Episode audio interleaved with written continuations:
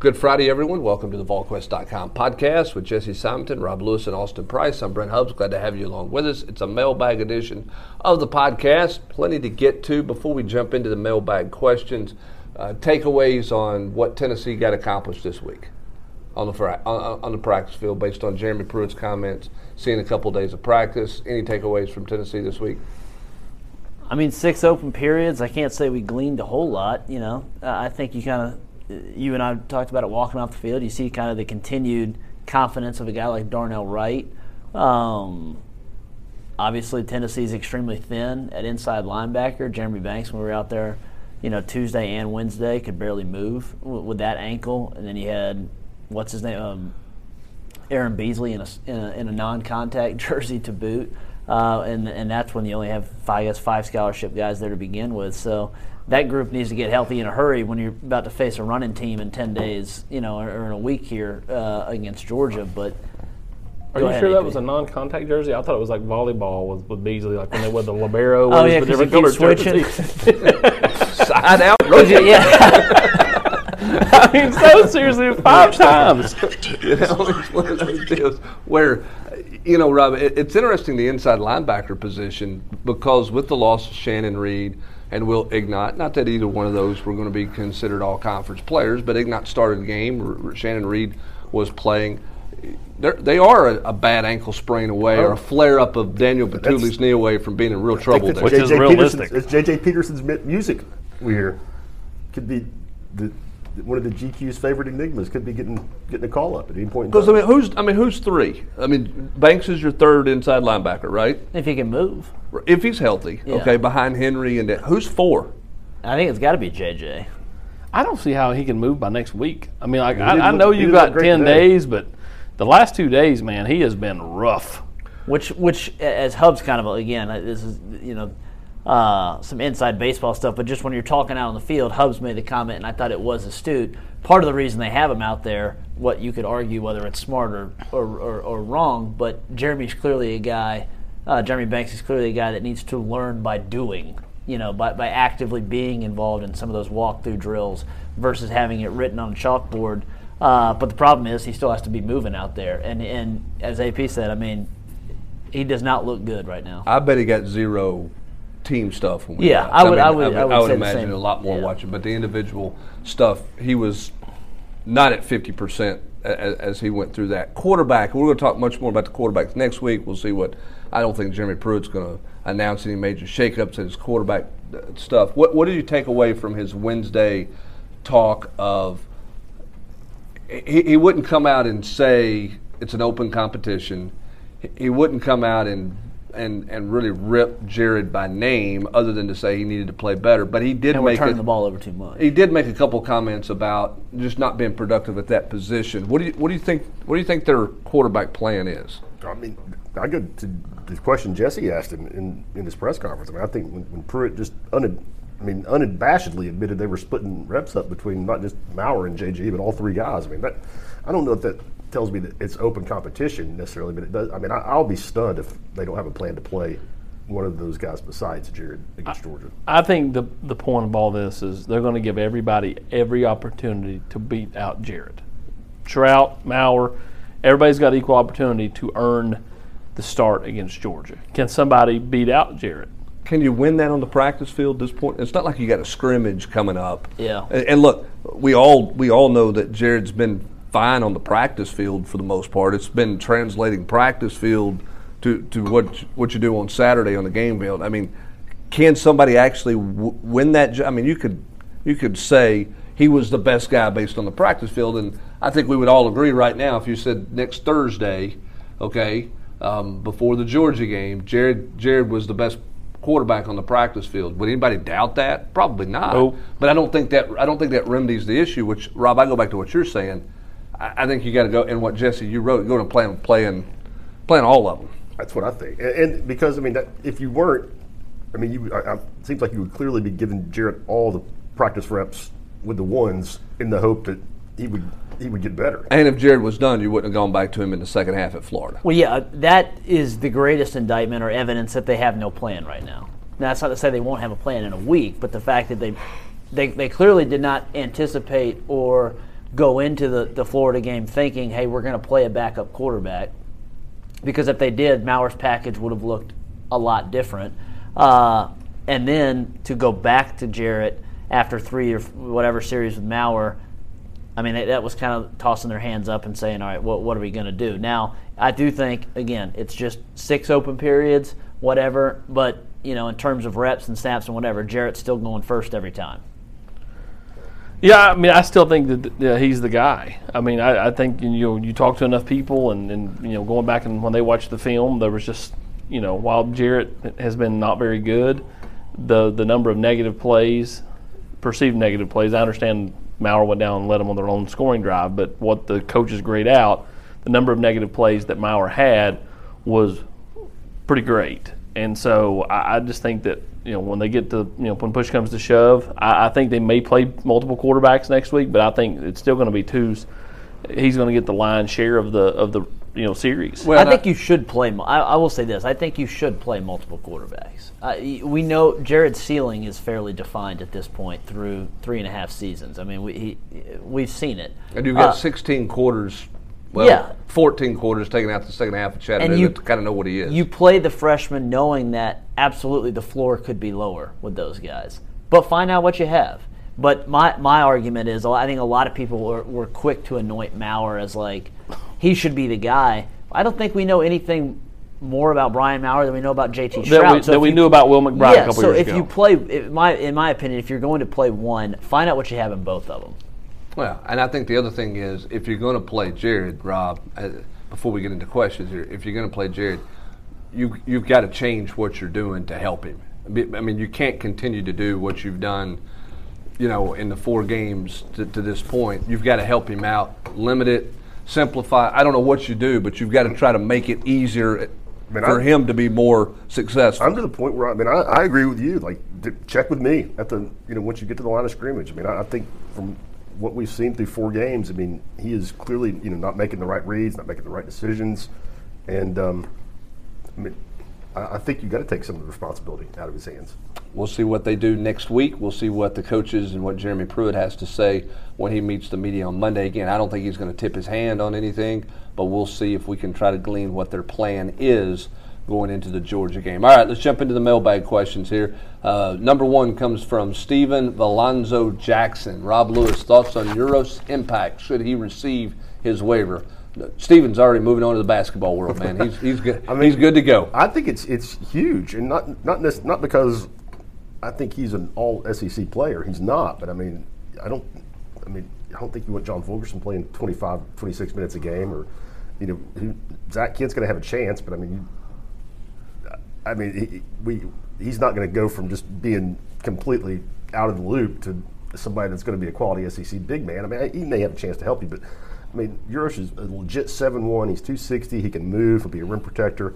Um, I, I, just I don't think you can really overestimate. I mean, it, it will really change the way Tennessee has, has, to play basketball if he's not eligible. That was a fun three weeks when Zach Kent was getting that buzz though. Before some of these guys showed up on campus. No, he's going to have a shot to, to play. I mean, just because of the, the size factor, but right but I'm not.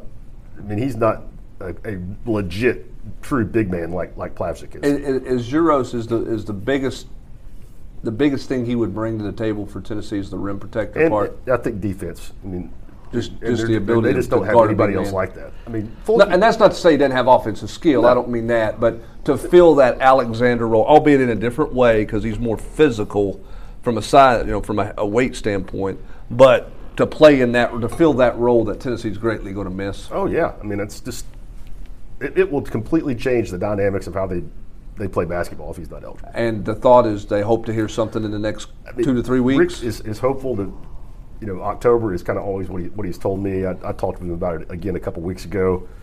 Um, he, he feels like Arizona State is not maybe not being cooperative. I don't know that, that they can you know they can't stop it, but I think it's a lot easier if, if you know, if you're not getting some pushback from the other side of things. And, you know, I, people remain optimistic. I mean, I, not to the point where people think it's a done deal. And, and I just, I mean, me, me, and you have been around long enough. Mean, I don't know how you can ever feel like it's a slam dunk with the NCAA, but, but we'll, we'll see if they're right. All right, let's go to uh, UT Sports Fan 28. How receptive, Austin, is Martavius French um, to Tennessee. How hard would it be to flip him if Tennessee wanted to go that way? And then for you and Jesse both, with the way this season has gone, do you expect Pruitt to change up his board and go aggressively after some other in-state kids committed to other schools, like Jesse, the offensive lineman committed to Duke, that you were a fan of back uh, after the state tour and over the summer that you talked about and seeing him in some camps? Let's start first with French, Austin. I, Martavis has been extremely receptive to Tennessee coaches when they've reached out to him, and they reach out to him several times a week, and that's a credit to David Johnson for doing a good job of just maintaining that relationship, even though he's committed to Arkansas. You know, do I think it would be real hard to flip him? Nope. Arkansas is as big a dumpster fire as Tennessee is, and there's a lot of merit to wanting to play for your home state and all that you know can kind of goes into that you know with life after football you know just with the connections you know with, with people in state to get jobs all those type of things just like you know in, in any school any school you you know your home state school is always going to have that that you know kind of feel to it. Um, so I do think you know I'm not saying the staff's going to do this. That's what I would advocate to do because I, I, think that one he's big, he moves well. You know, got some deficiencies, but he's a guy that could definitely help you. He's better than some of these guys that they have. You know, let's say they want him as a as an outside backer, a stand up kind of guy like um, uh, who's 13 DeAndre, Johnson. DeAndre Johnson, yeah. Sorry, I lost track of my thought there. Uh, you know, he's every. You know, to me, he's better than DeAndre Johnson, and he's already bigger than DeAndre Johnson. Well, he's a similar size to kind of what like, like Crouch is right now. Yeah. Crouch is two fifty. Right, yeah, but I mean- he's taller. Taller, yeah. Yeah, French Yeah. is taller. French Yeah. is taller, a little bit longer, a little Yeah. bit more prototypical for that outside Yeah. linebacker. The only thing is, is that he he, uh, which is not which is not a, a huge issue, and I mean I do think other guys at that it, there's a reason why Tennessee has kind of pivoted there because they're likely the Savell Smalls is uh, are, are going to be harder and harder to get. Uh, but he is a guy that you know he plays inside, so he would be learning a new position. Yeah, learn new position. But worst case scenario, he grows into a defensive end. I mean, which is very possible at his size. Well, that's what Arkansas wants him at, right? Yeah. Well, he's but they but they run a four three, and I'm talking about in the three four. Right, but I'm just Um, saying they want him as a de- as a defensive end. I mean, Yeah. he's not playing linebacker for No, Arkansas's defense. no, correct. And uh, and so uh, to me, like he's uh, you know you if you want Bryson Eason and, and potentially Omari Thomas, I mean he's a guy that you, you you really look hard at. You know, and even if you're not crazy about him, you know he can help you. He's better than what you have now on the roster, and you know with this start, it's not like they're going to just be you know be turning kids away. I mean, like I really think that Tennessee would be smart to kind of pivot on him. This is just again my opinion because it does help you with Eason. I think if you got French to flip, I think Eason would fall like that. Now, granted, they're going to start to push for McDonald too. That's the problem. There's three, Right, and not, you're just gonna, 2 You're not taking all three. I know But what you the and the, the, iron, and the irony is, is that you you'll talk to high school coaches, and they they actually think now he may just be an awesome high school player, but Tamarian, like he fla- he flashes on film al- al- more than Eason and French, and but right now he is committed to Mississippi State. Yeah, but but the other two have the more prototypical college body. Right. Yeah. That the biggest problem with Tamarian is that he's a tweener. Yeah. If he was ten years ago and you were still playing like a rover, you- Yeah. you, would maybe take him. But you know, he's like 6'2", 218, You know, is he is he actually a safety or is he an outside? So that one's interesting. Uh, in terms of Graham, uh, or, or just and not just him, but I mean, you know, they they've offered, you know, they offered a Wake Forest commit. They they they offered the offensive lineman up in Virginia th- this week. I mean, are they going to pivot on some guys like that, and in particular in state with Graham and others? Yeah, I don't think you're going to see them go after Graham Barton. They, they, be, mainly because he's a guard, and and you know they're looking for tackles right now. Now, could that change if Spraggins or one of these guys ends up elsewhere? One of these interior guys, possibly. Um, but I don't when it, when I'm just kind of glancing at like the in-state list right now. I don't see a bunch of obvious guys that they would attack outside of French uh, in terms of flip candidates. They're not going to go after AP, De'Aaron McDonald. Ripka picked Kentucky over them. But they're still swinging there. I They mean, are. They, talk to Ripka quite a bit. they are, but if Kentucky, you know, has a decent season, it would be hard to surmise a, a flip there. I'll say this though, he's already taken his official, uh, and I'm not saying they're going to flip Trayvon Yes. Ripka, but the one caveat they do have is he's already taken his official to Lexington, and I understand it's just, just two and a half hour drive up there. He's not taking an official here, so you would potentially have that in the feather in your cap later on if things got a little more interesting. And you could, get, yeah, if you could get him to take that. So, but I don't think there's a lot of other flip candidates in it. But that is going to lead. That is going to lead into this next question from CL Demarcus. Uh, Austin, we were talking about this a little bit. Any chance Tennessee takes a look at Elijah Young? You know, I, that- that's interesting to me. Again, I, I go back to just the number of spots you're going to have. I mean, like you know, you're, you're what three fifths of the way there. You know, with your current class. You're 15, you got 15, 14 yeah, right so now. three fifths of your way there. You know, I mean, so it, I wouldn't close the door. I would continue to at least have conversations with him. He has speed, and he has got a lot of speed, and you know, you can't he teach that. He, he doesn't have size, which Jeremy Pruitt noted. Jeremy Pruitt noted on Wednesday when asked about Crouch. I mean, well, I mean, he's 42 pounds heavier than everybody No, else but I-. I mean, but a lot you of- know, he but- wants a big guy. But see, that's where I would. I, I, I don't know if I wouldn't recruit him as a running back. I would recruit him either as a defensive back and or a slot wide receiver, What's Missouri want him as? uh, kind of a, a, a utility athlete? guy. Yeah. athlete. I mean, I think it's the offensive side of the ball, but I think it's more of an athlete, like slot, you know, third down back. Which is the side of the ball he wants to play on. Yeah, So Hard, hard- that that one that one would be an interesting sell, I think, for both sides, though. The way both sides kind of viewed each other. Oh, I agree. I six mean, like. French, the French thing makes so much more sense because I think Eason potentially into Omari Thomas, and again, and they also had that a lot warmer. Yeah, than they hadn't Elijah dumped on him Yeah, like correct. they dumped on Elijah. So Yeah, no, no, bit agreed. I mean, like you know, trying to get back in with the kid that's coming to Virginia Tech at Greenback, uh, uh, you know, trying- Bailey? yeah, Darrell Bailey, trying to you know, trying to get back in with Elijah Young. To me, those are, are far more difficult because of the way you perceive those kids. All right, uh, CLD Demarcus or CL Demarcus had one more question. Grade Jim Chaney through four games to this point. Rob, you want to go Oh, first? man, I just I don't know that you we have any idea what I, I don't know how, to answer. it. The quarterback play's been so bad. I mean, and I don't know that you can blame Chaney for that. I mean, maybe you can. You know, maybe he should have known what he had on his hands in, in the preseason and dialed some things back or made adjustments. But I mean, uh, I just I have a hard. I mean, the offense has been really bad, but I mean, Jarrett's been so bad. I don't know how much you can put on the offensive. Yeah, it's the decisions because I mean, some of the play calls have had guys running wide open, and Jarrett's just you know improvised, made the wrong read. I mean, My, my But he's the highest paid coordinator. The, the, de- the, the I'm not saying devil- that, I'm not saying he deserves like a B or an A yeah, or anything. I'm just saying, I'm just saying like to me, it's incomplete. Is what I'm saying. Well, here, here would be my criticism of it. I, I, I mean, some of that, the run. some of that is There you go. is on Jarrett because he didn't do the thing. But I think you've abandoned the run in a Georgia State game way too early. Should have run the football. You know, take try to take care of business that way. Um, and the other two, the other as well is they didn't find they didn't find answers early enough on the offensive line the way that they should have. Now you could say maybe that's Will Friend's fault, but we've seen how involved Jim Chaney's been to, to take a Darnell Wright and move him to guard the week of the Chattanooga game after never repping him at guard in fall camp and taking a look at that to the point that you came out of Chattanooga, went into Chattanooga and came out and said, hey, Calbert at tackle, Darnell Wright at right guard is our best right side of the offensive line. We never worked that in fall camp or in the season opener when you played ten, different combinations. I think you got to I think you got to criticize but for I, think I think AP, A- AP's, AP's right, right. Incomplete is a fair grade. Incomplete's a fair grade. Because I would also add on, uh, uh, you know, because he has dialed up shots that the quarterback has just completely missed. They've also abandoned the run game. They didn't run the ball against Florida, even though the head coach comes out three days later and says these guys are all on the, you know, the best War Daddy board or the four best guys we have. Uh, well, you didn't run the ball, and the red zone play calling. Outside of the fade to Callaway, Against Georgia State. yeah, that that has not been that has not he has not put his his quarterback who is struggling in positions to succeed. In the red zone. I, I would agree with that, particularly when you brought it back to the middle of the field at Florida, where he struggled the most in the red zone, is middle of the field throws. I'm with you. You know, Incomplete. in- incomplete. He didn't get enough help from his quarterback, and his quarterback helped him. It would it'd be a better grade, but I do contend that there's a couple things that he should be denoted for, or should be um, criticized for at this point. Radio Flyer Nine.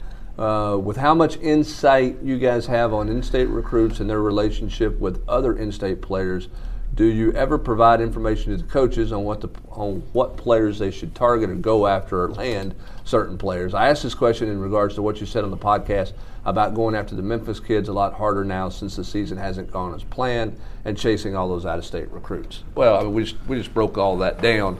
Uh, we're we're not on weekly conference calls and recruiting meetings to tell the staff who they should be recruiting and who they shouldn't be recruiting. No, but I mean, like, I, I, you know, I do think that you know, to a man, like we do talk to the staff enough that we're like you know if they say, hey, you know, what are you hearing on, you know, Tyler Barron, you know, well, this is what we're hearing. I mean, I don't think we're ever suggesting, hey, you should do it this way, you should do it that way. I'm just saying, like, my opinion on French is, if you want Eason and you want Omari Thomas, to me, that's the quickest path to get one. And it does at this point seem like you probably will have a few spots left to fill in this recruiting class. That you know, if you're going to take a, a so-called reach on somebody, why not take a reach on a kid that's an in-state kid that helps you with two other guys that you covet? All right, I I agree with you. All right, I'm so Vol says is the offer to Jasheen Davis an admission that Tennessee's top defensive line targets are moving in another direction?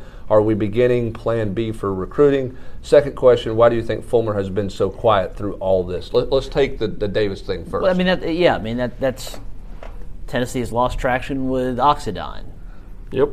Jacoby Cowan's been quiet. He hasn't come visited. So you, you start going down that board. You like where you're at as AP. You know, noted on the on the S and P we talked about uh, that you know still in a pretty good spot right now for Barron and Hardy, but you want to add another one. Um, so depending on how this French situation plays out, how you decide positionally what he is, well, and then what, where are you with with Omari Thomas? You know, Yeah. is another one that you you covet, but how much is this hurting you? Yeah, maybe if- the Memphis thing helps. If you beat Georgia let- State and Alante don't bust, and you're three and one right now, it feels totally different. then you know it feels totally different. No question. No question. You It's- know, it's a total different conversation.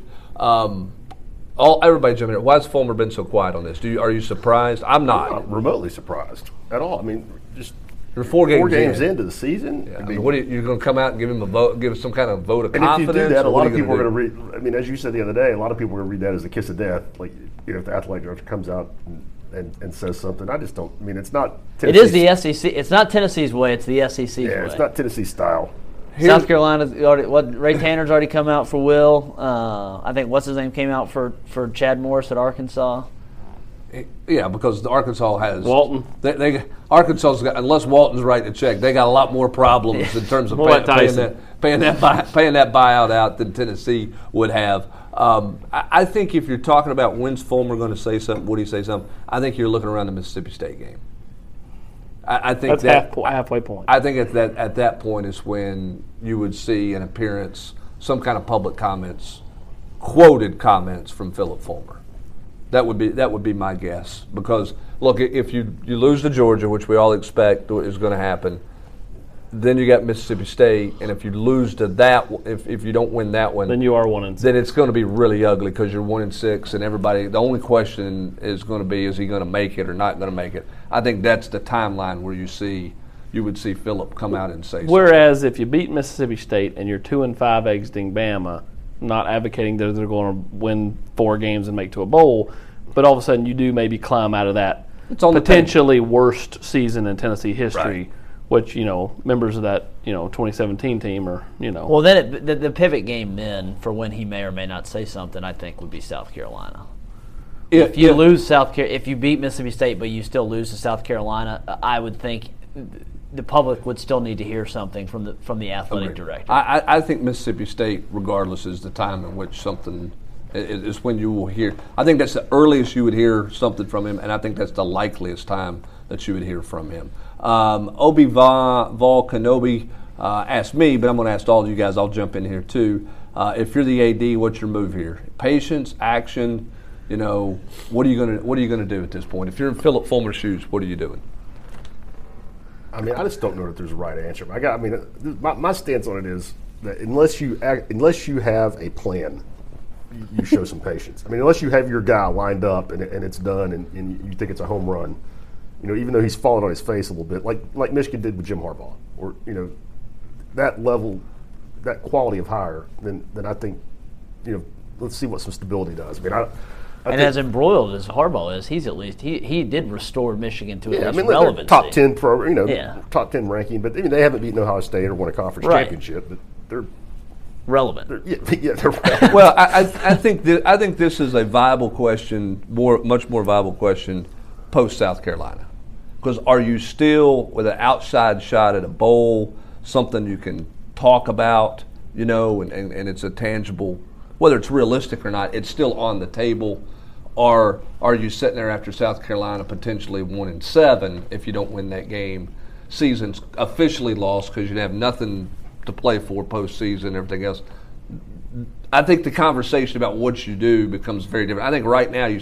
The reason Phillip Fulmer hadn't said anything. You don't wanna paint yourself too early. corner. You're just setting, You're just standing pat and seeing what happens in terms of the development of I mean, you're right. team. If you're one and seven, or or flip it to the other side. Let's say you somehow beat Mississippi State, and then you beat South Carolina because they're just been through such a murderer's row schedule, and they're just beat to pieces. All of a sudden, you're three and five with with four to go, and you are at that point at an outside chance of a bowl. All right, let's get rolling here on some more questions here. Will, uh, 1978, over under five transfers by the end of the season, not counting players that have already left. How many assistant coaches do you think will not be retained? Again, I think it's too early on all that, but I do think there'll be multiple assistants who are not here next year if this staff is back. I'll go under that five and a half number between now and the end of the season. I think you've started to see the guys that were going to leave. They're they're leaving because right now is the time to go. Yeah, after 'cause four games, four you can still game. redshirt. I mean, Yeah. Jesse? I do think others are leaving though. I I, don't know if we'll get be- to. I don't know if we get to five, but Well, I think there'll be some I- more We'll get transfers, but- close. But, we'll but get there'll, close. there'll- yeah, there'll definitely be some more leaving. Um, Go Vols 14-14. Aubrey Solomon, uh, question mark. Um, I don't know what that means. Um, That's what al- Tracy Rocker's asking. Almost certainly there will be staff changes come December. How many? This guy wants to know the same thing. What, what are you looking at? You got three guys on staff whose contract expires. But Rob, I, I don't. Again, I know everybody wants that answer on I'll September the twenty seventh. I just don't think it's realistic to, to answer that question. I don't think it's realistic. No, but I'll break it down. Everybody wants transparency. I'll break it down. You got three guys on expiring contracts: Weinke, Johnson, Rocker. All right, you got Niedermeyer, who people are going to come after. That's four.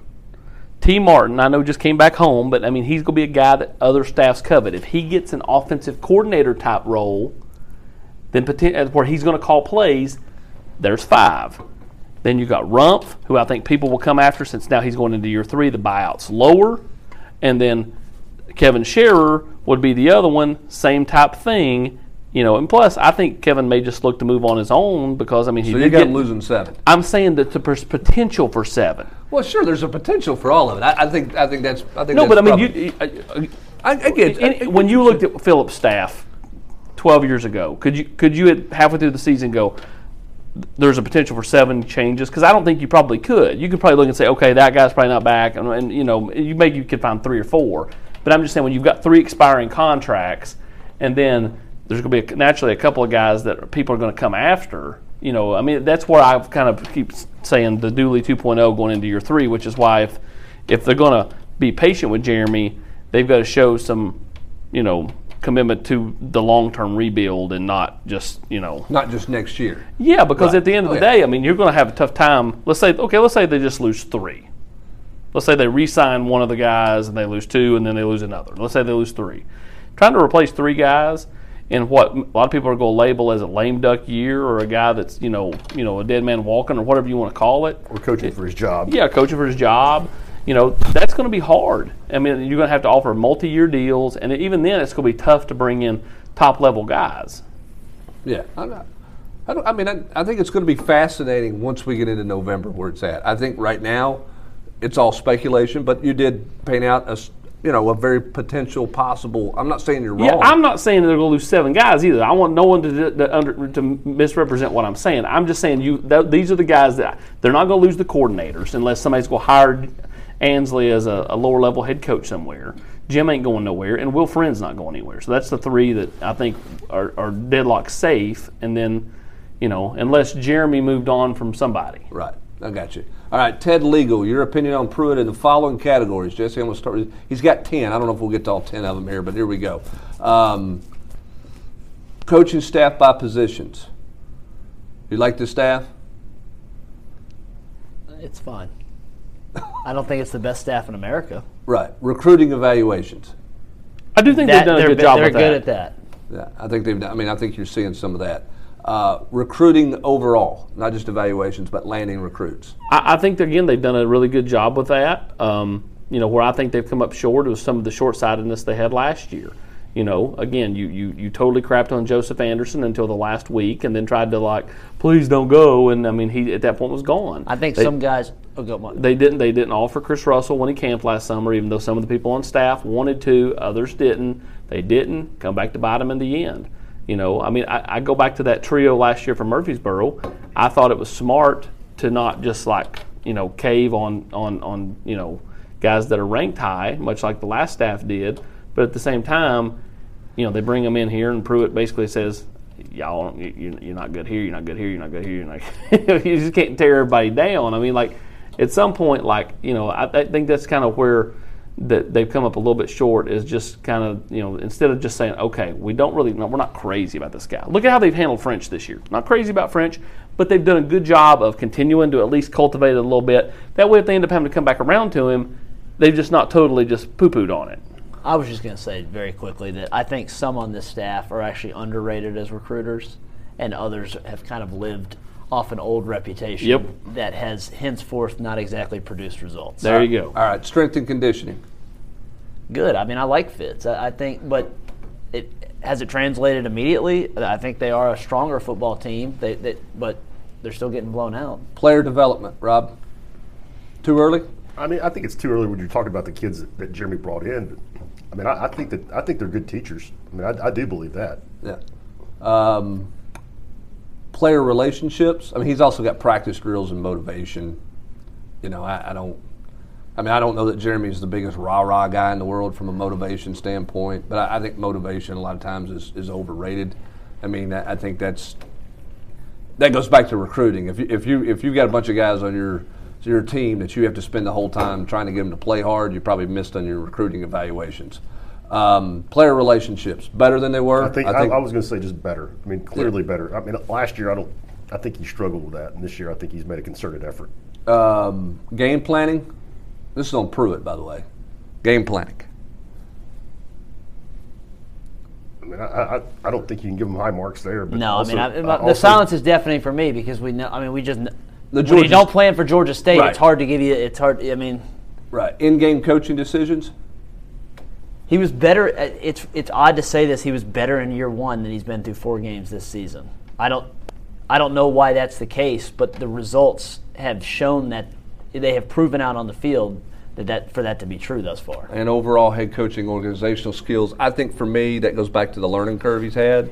I think he's better at some of it than he's been. I still think his biggest adjustment is trying to coach a football team that doesn't have is not littered with parade all American talent that you can just I go back to his comment, Rob, which I you know I've had game plans where we've had one defensive call.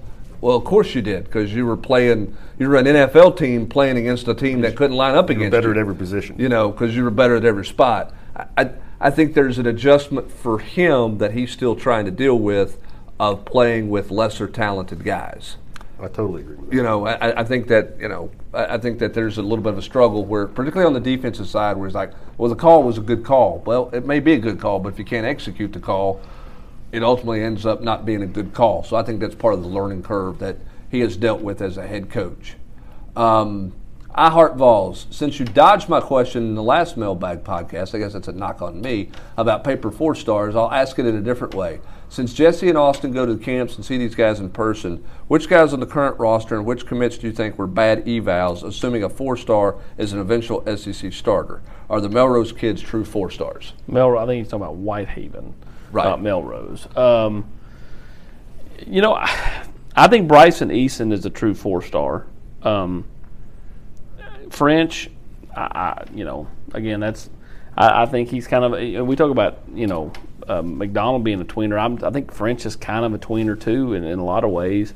Um, but again, I do I think he can help this football team. I do. Um, you know, um, you know, as far as guys that are on this roster that you know were four stars that maybe weren't.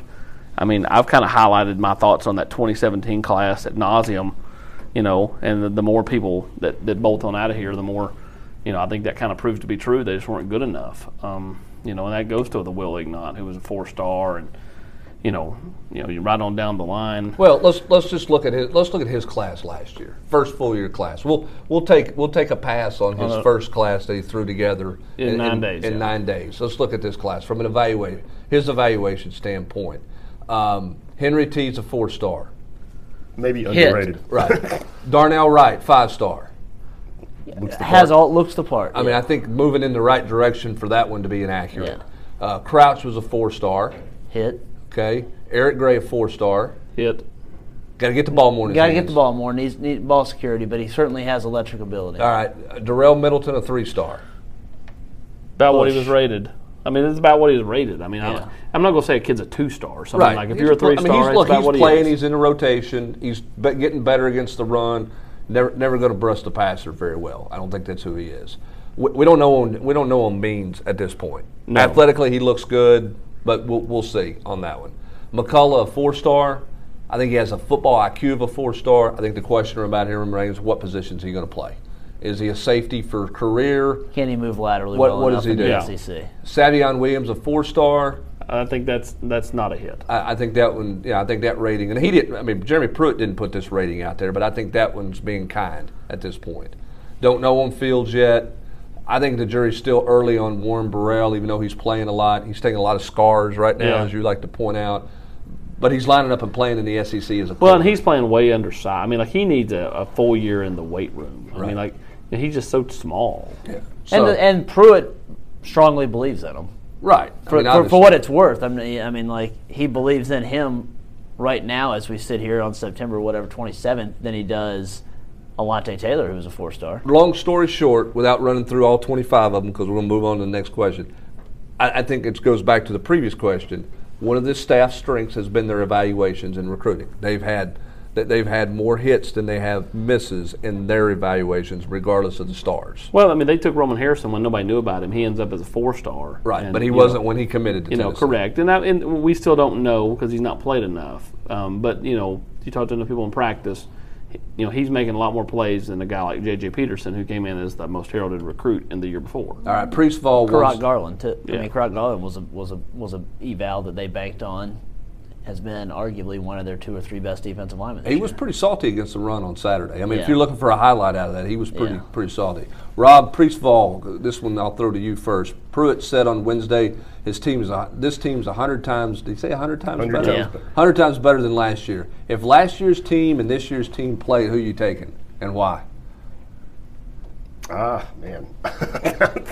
I don't know if there's a right answer to that one, but I don't. I don't believe they're 100 percent better. I mean, I, I don't. I don't see how you can arrive at that conclusion. Well, I mean, I would say last year's team because JG was a lot better than JG. Jarrett Guarantano was a hell of a lot better than Jarrett Guarantano. Okay, and that's just the truth. and and two of those defensive linemen on last year's team are on NFL rosters. and, and had tackles on Sunday in the National Football League. So uh, I don't I don't think you lose those guys, you know, and a quarterback play fall off the way it is and say, look, I, I get what he's saying. He's saying they're hundred times better because he believes their buy-ins better. Okay, he likes them better because he has better relationships with them. They're better conditioned.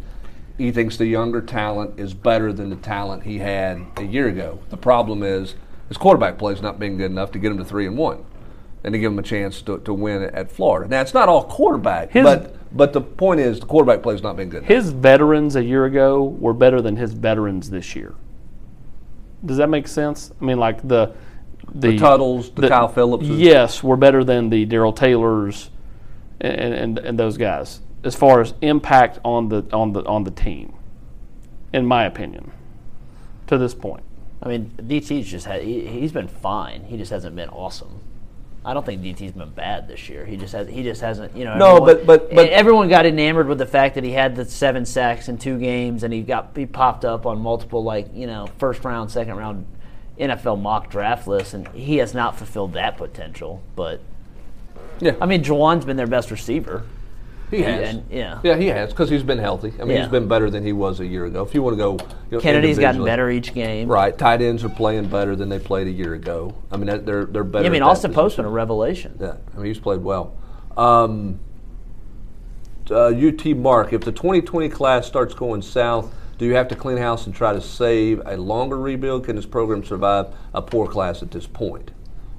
I mean, this gets back to the Philip Fulmer stuff. But when it, at, whenever decision he makes, it's gonna ha- it, it, it'll be about recruiting. I mean, the, the he's not going to directly address that, but that's what the message is ultimately going to be.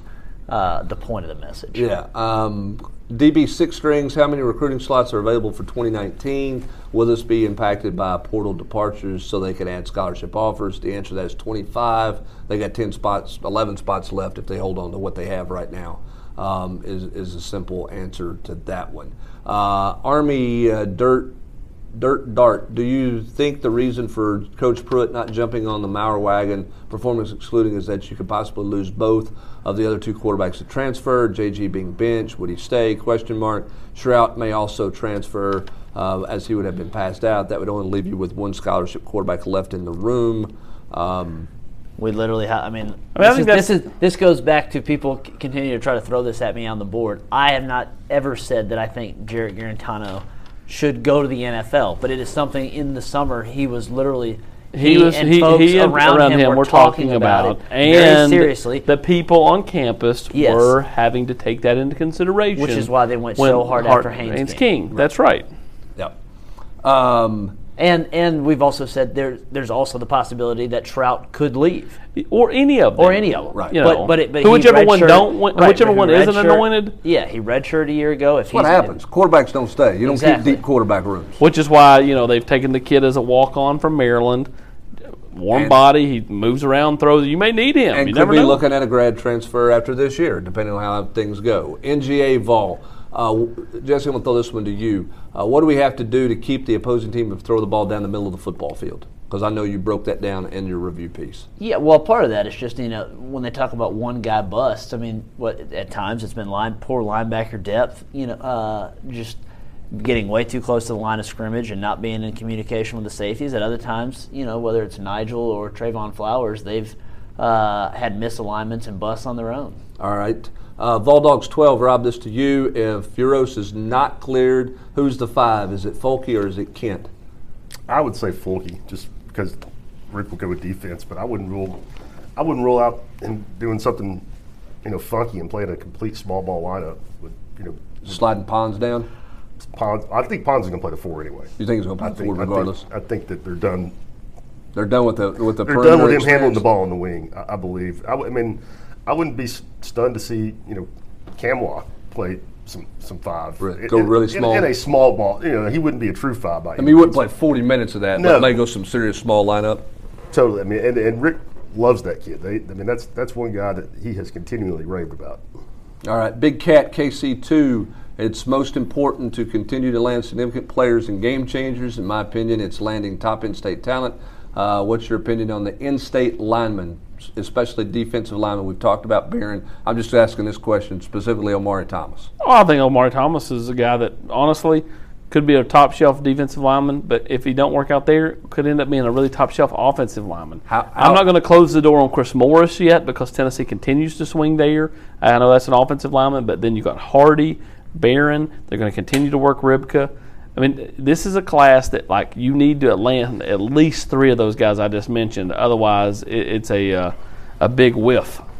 All right, last two, and then we're out the door. Vol Lover. There was talk the entire offseason about what Pruitt had learned during his first season about being a head coach, what he needed to change heading into year two. From being around the program as much as you, are, you guys are, can you point to any tangible thing that he's changed in an effort to improve? Why hasn't this shown up on the field? I'll take this one. I I think he has improved in some areas. I think his dealing with the media has been better. I think his relationship with players has been has been better. I think he clearly gave up some control by giving Jim Chaney, you know, the offense and letting Jim Chaney do his thing on the offensive side of the ball. He's let Derrick Ansley call defensive plays. I, I, I do think he's adjusted in that way. Why is it not showing up on the field? Well, they've made mistakes. He made a colossal coaching mistake in overlooking his first opponent. Thought he could roll the ball out there and win, which he's almost come out and fully admitted. Um, but but they did not prepare for that game the way that they needed to, and then they didn't execute. And his and his quarterback, they haven't made enough plays when they needed to make enough plays. I mean, that, that, this guy's not filing that question if they're three and one. Because if they're three and one, the takeaway is they just don't have all the horses in the stable they need yet to, to win on the road against a big name opponent in the SEC. But the fact of the matter is, they gave a game away against BYU that they shouldn't have lost, and they didn't take their first opponent. You know, they took them too lightly. They didn't. They didn't put enough focus on it, which is a head coaching mistake. Agreed? Yep. Disagree? Yeah, I mean it's it's the difference between you know some hope if you're three and one versus kind of staring into the abyss still. Well, if you're three and one and you knew this month was coming, you're like, hey, let's get through and don't get anybody hurt. Let's beat Mississippi State and Figure be out a way to beat and three. Mississippi State. Be four and three Right. You know. and and and then there's South Carolina, and people are still talking about seven. Can you find a way to win? You, know, you might win seven football games, and and that's that's different. As a result, they didn't get it done against the two teams they should have got it done against, and they're one and three. And the whole notion and the narrative now is they may go one and six, and what happens if that takes place? So we'll continue to uh, check it. We'll continue to look at it. We'll continue to discuss it. We'll continue to tell you everything we know about it um, at VolQuest.com. Or, or Jason Vols. that's going to do it for this edition of the Friday podcast for Rob Lewis, Austin Price, and Jesse Simonton. I'm Brent Hubbs. Thanks for joining us. Have a great weekend, everybody.